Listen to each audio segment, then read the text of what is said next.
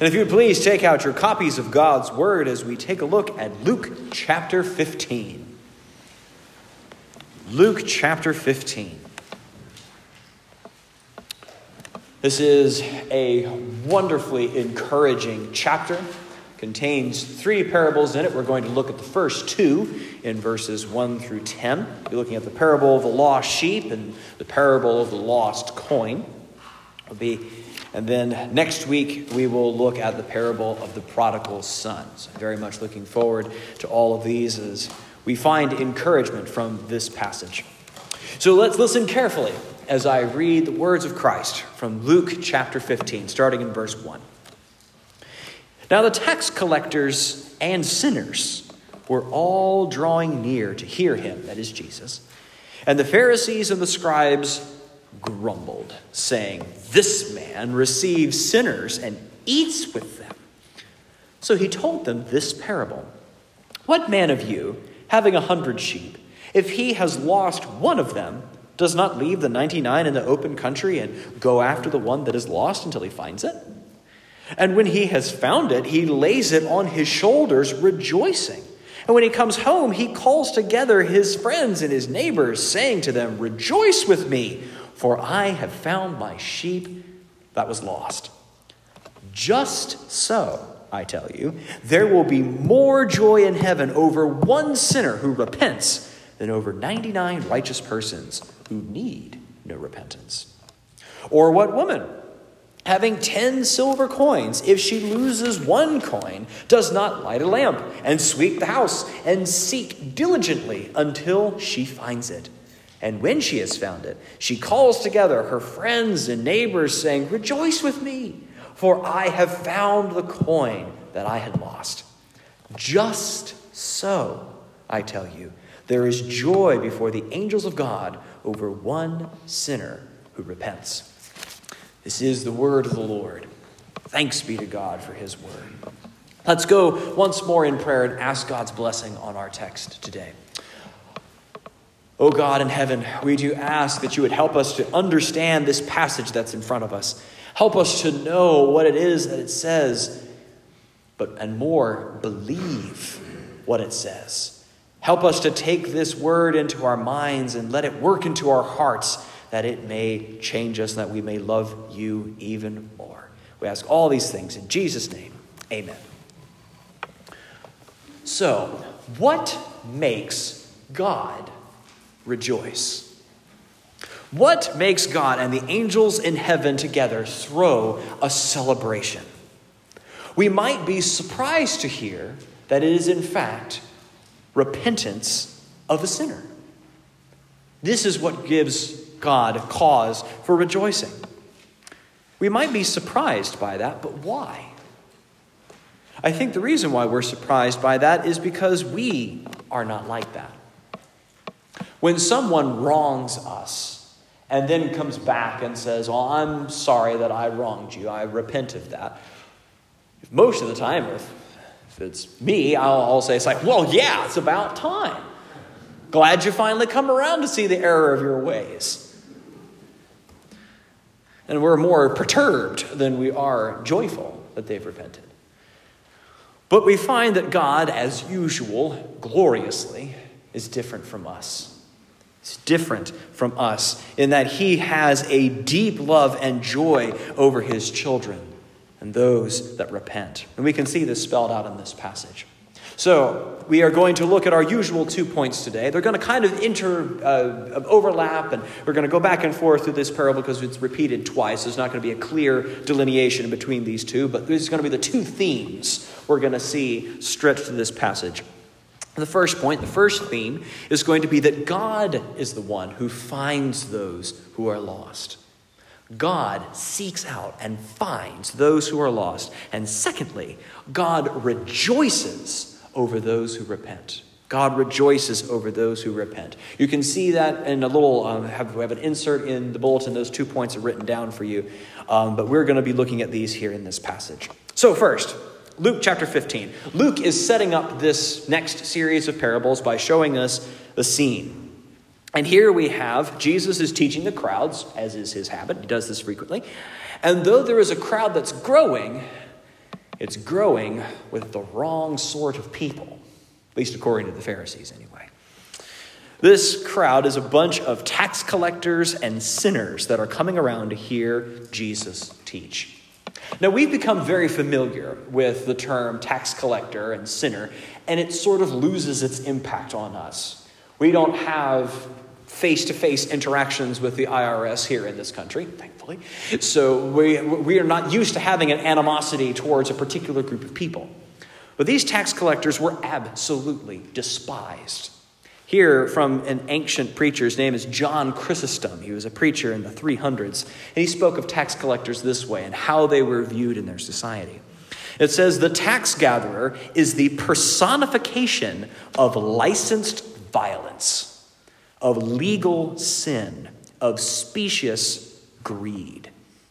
What these people would do, these tax collectors, would have been traitors to their own people to collect taxes for the Romans. And on top of that, they would charge extra tax to line their own pockets. They were often very wealthy because they were corrupt. It's not like you could go online to the IRS website and find out exactly how much you owed. That wasn't around at that time. So they had to just rely on these people that were known for their greed and their corruption. But if we were to put it, try to put it in modern terms of who would be gathering around Jesus, the best that I could come up with is imagine abortion doctors and those fill in the blank of who you think is the worst sinner that you can imagine. These are the people that are gathering around Jesus to hear him. But there's another group of people that are gathering around. These sinners are rubbing shoulders with the religious authorities of the day, the Pharisees and the scribes. These are the ones who know God's law and God's book better than anyone else around. But they're not here to listen, they're here to grumble and murmur. The word being used here for complaining or grumbling is the same word that's used in the Old Testament for the children of Israel when they were grumbling against God for being in the wilderness and saying that God hadn't provided for them when He had provided for them plenty. God hates that, by the way, grumbling and complaining. But this is what they're doing. But what are they saying? What are they grumbling about? Well, they're saying, in a rather derisive term, this man, talking about Jesus, who is receiving sinners and eats with them. This was scandalous at this time to have dinner with a tax collector or someone who was known for their sin, because in some way this was legitimizing them, this was accepting them. And this was something that the Pharisees could not tolerate. Imagine having the local abortion doctor over for dinner or inviting them to your wedding. This would be the same sorts of questions that would be in our mind. What will people think we think of them by having them in our lives in this way? Now, such an idea is abhorrent to the Pharisees. In fact, the Pharisees wouldn't even teach the law to people like that. They wouldn't even bother evangelizing people who were like that. But did they have a point? Because if we're going to look in other places in Scripture, like for example, go ahead and turn with me to Psalm 1. In Psalm chapter 1 and verse 1, what does it tell us?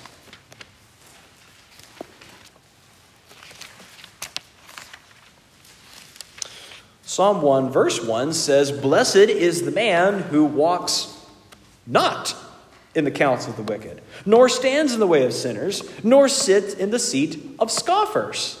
But his delight is in the law of the Lord, and on his law he meditates day and night. It seemed to be as those that would avoid contact with those who would be sinful are the ones who are blessed. We could look at other places. Uh, we don't have time to turn there, but in Proverbs 1, we find the wisest man instructing his son says, My son, if sinners entice you, do not consent.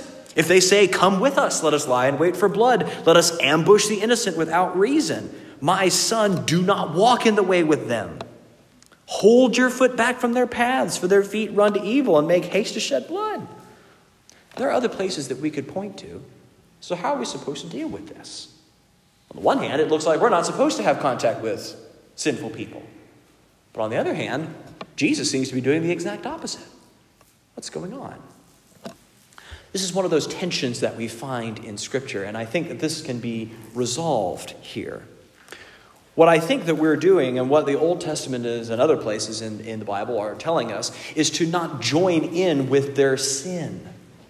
We don't get to say, well, I'm trying to reach these people, so I'm going to do all the evil things that they're doing. No, we don't get to do that. this is Psalm 1, Proverbs 1, and other places that we could point to.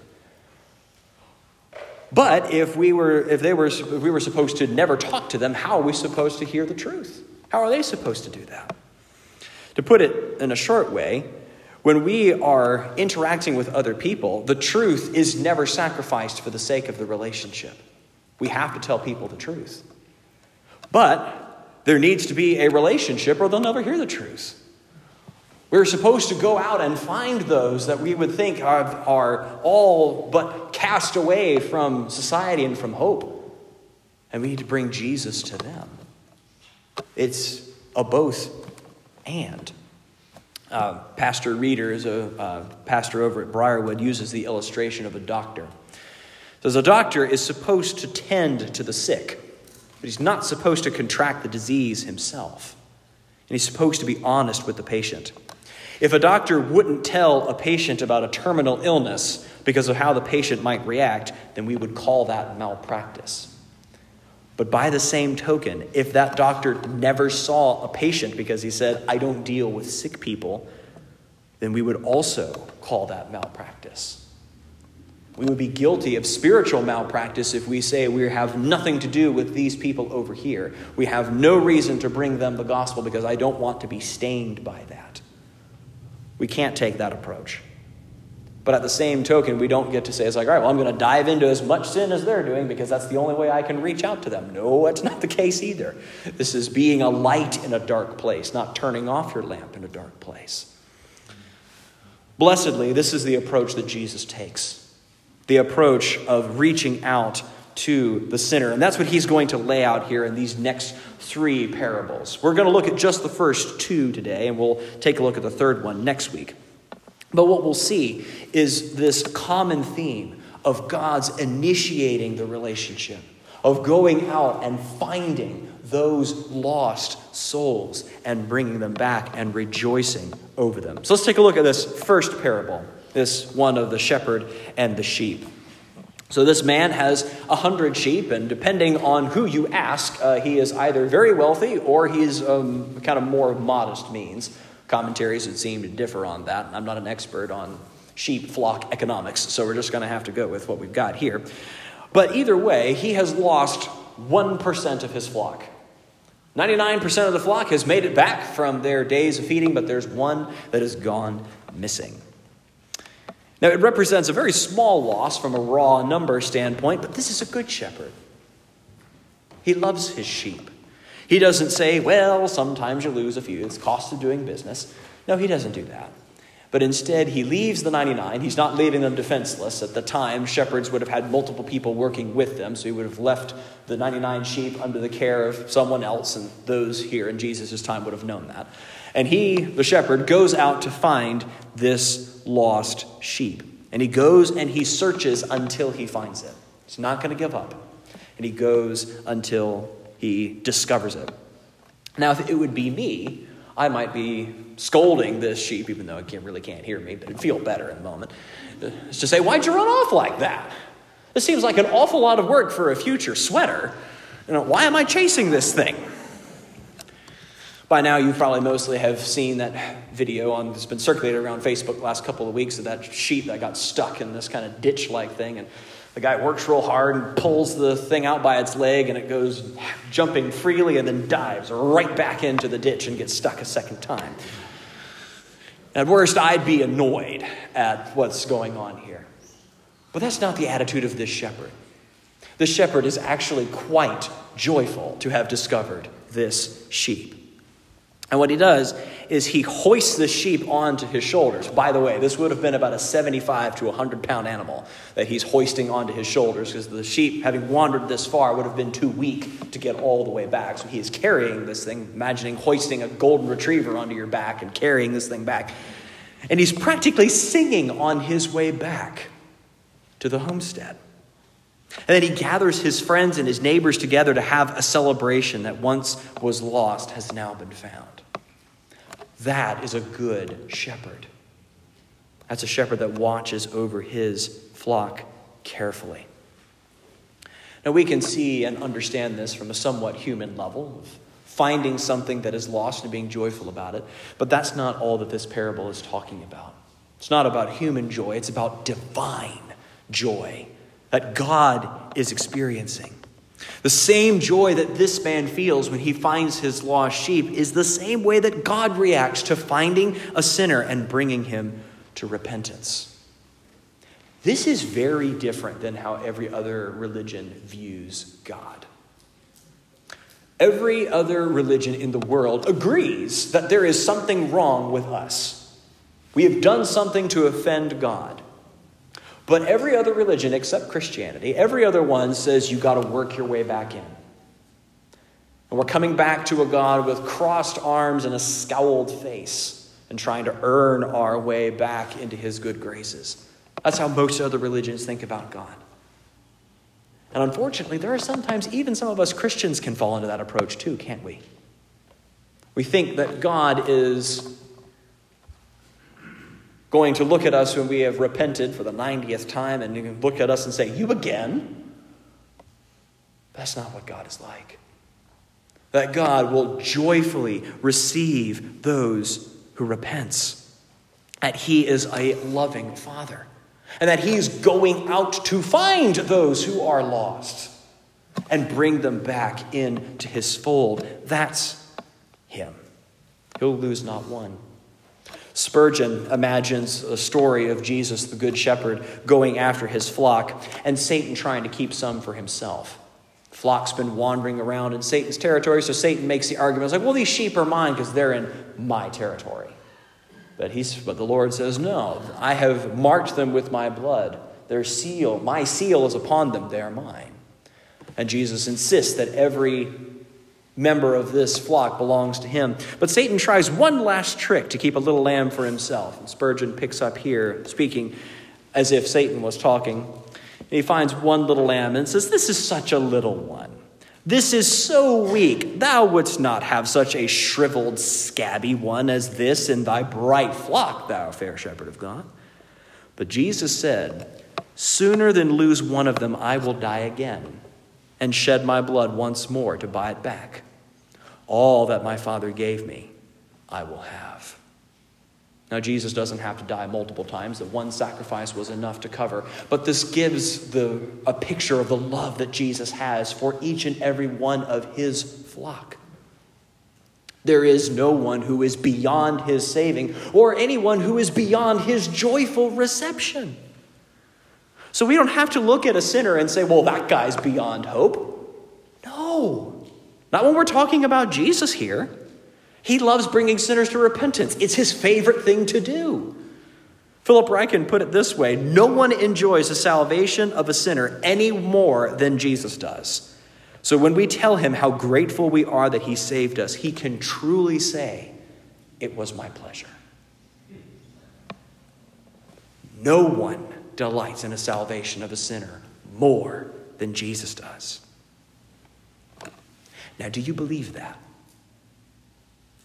I know you know it, but do you believe that? Does it make a difference in how you approach God? Does it make a difference in how you think about those other people in your life that are not believers yet? Does this make a difference when you pull your head up, realizing that you've sinned yet again, and wonder if God will hear you? This will make a tremendous difference in your life. This is not minimizing your sin and saying, like, oh, well, it's not a big deal. God will just forgive you. No, that's not the case at all. If we realize how much God loves us, we wouldn't want to sin against someone like that. If we were to think that God was some sort of unreasonable tyrant, we might be able to excuse sin. But we can't. Because He's been so good to us, He's been so loving to us. How could we sin against something like that? This magnificent grace that He gives to each of us. Sometimes it's downright scandalous, His grace. Infamous criminal Ted Bundy made a profession of faith when he was on death row for the rape and murder of over 30 women.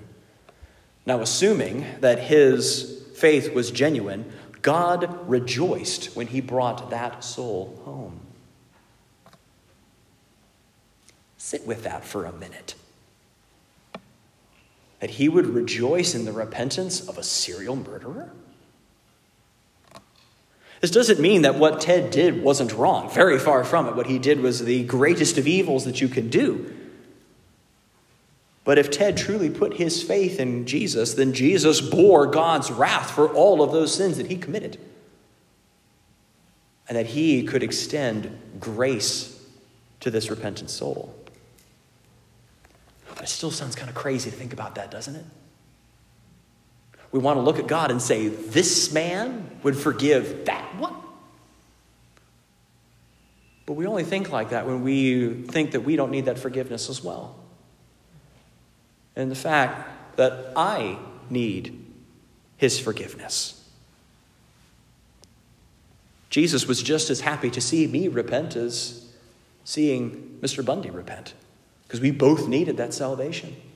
I might look better on the outside. I might not have committed those sins that he did, but I still need, I still need rescue. The hatred in my heart and the lust in my heart deserves hell's flames just as much as Ted's outer actions did. His more heinous, but still deserve that punishment.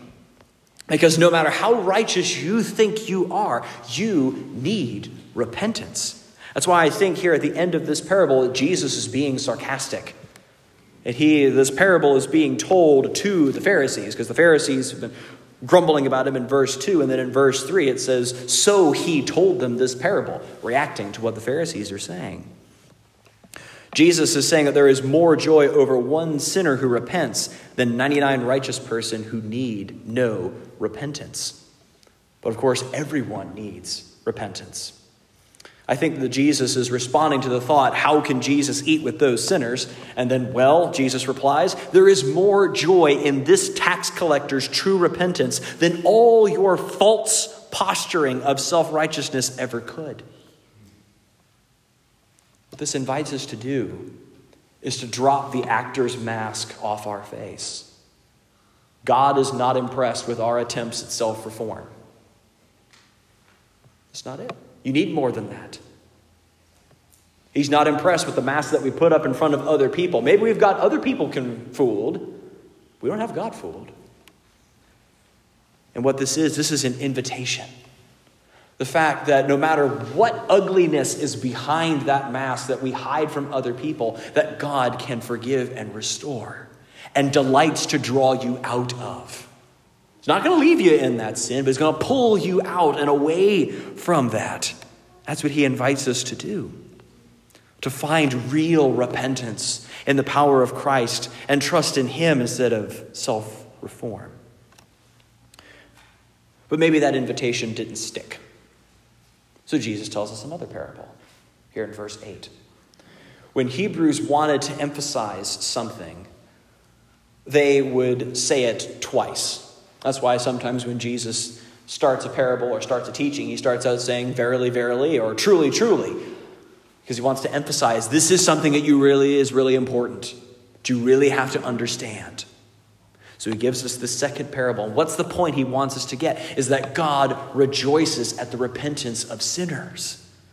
We don't have to come to him cowering and wondering if he's going to forgive. We can come to him with tears in our eyes, with gratitude that even as horrible of a sinner as we are, that we can be forgiven.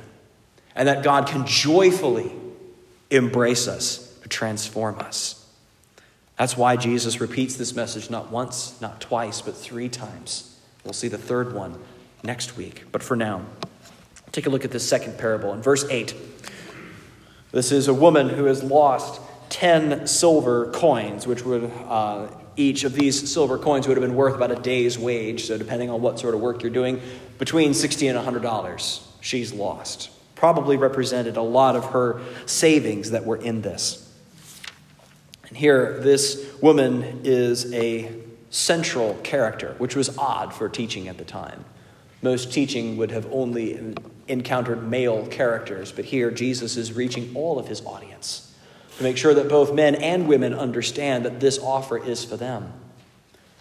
But also illustrates this woman's same joy when she finds this coin represents the joy of God as well. And here, what she does is she loses this coin in her house. Houses at this time would have been about the size of a one car garage. There would have been little slits in the wall for lights. It would have been pretty dark in there. So if you lost something, you'd, you would need to light a little lamp and dust around as you're looking for it. And here's that's what she's doing, and she finds her coin and calls together her friends and neighbors to rejoice in the fact that she has recovered 10% of her savings that she had lost.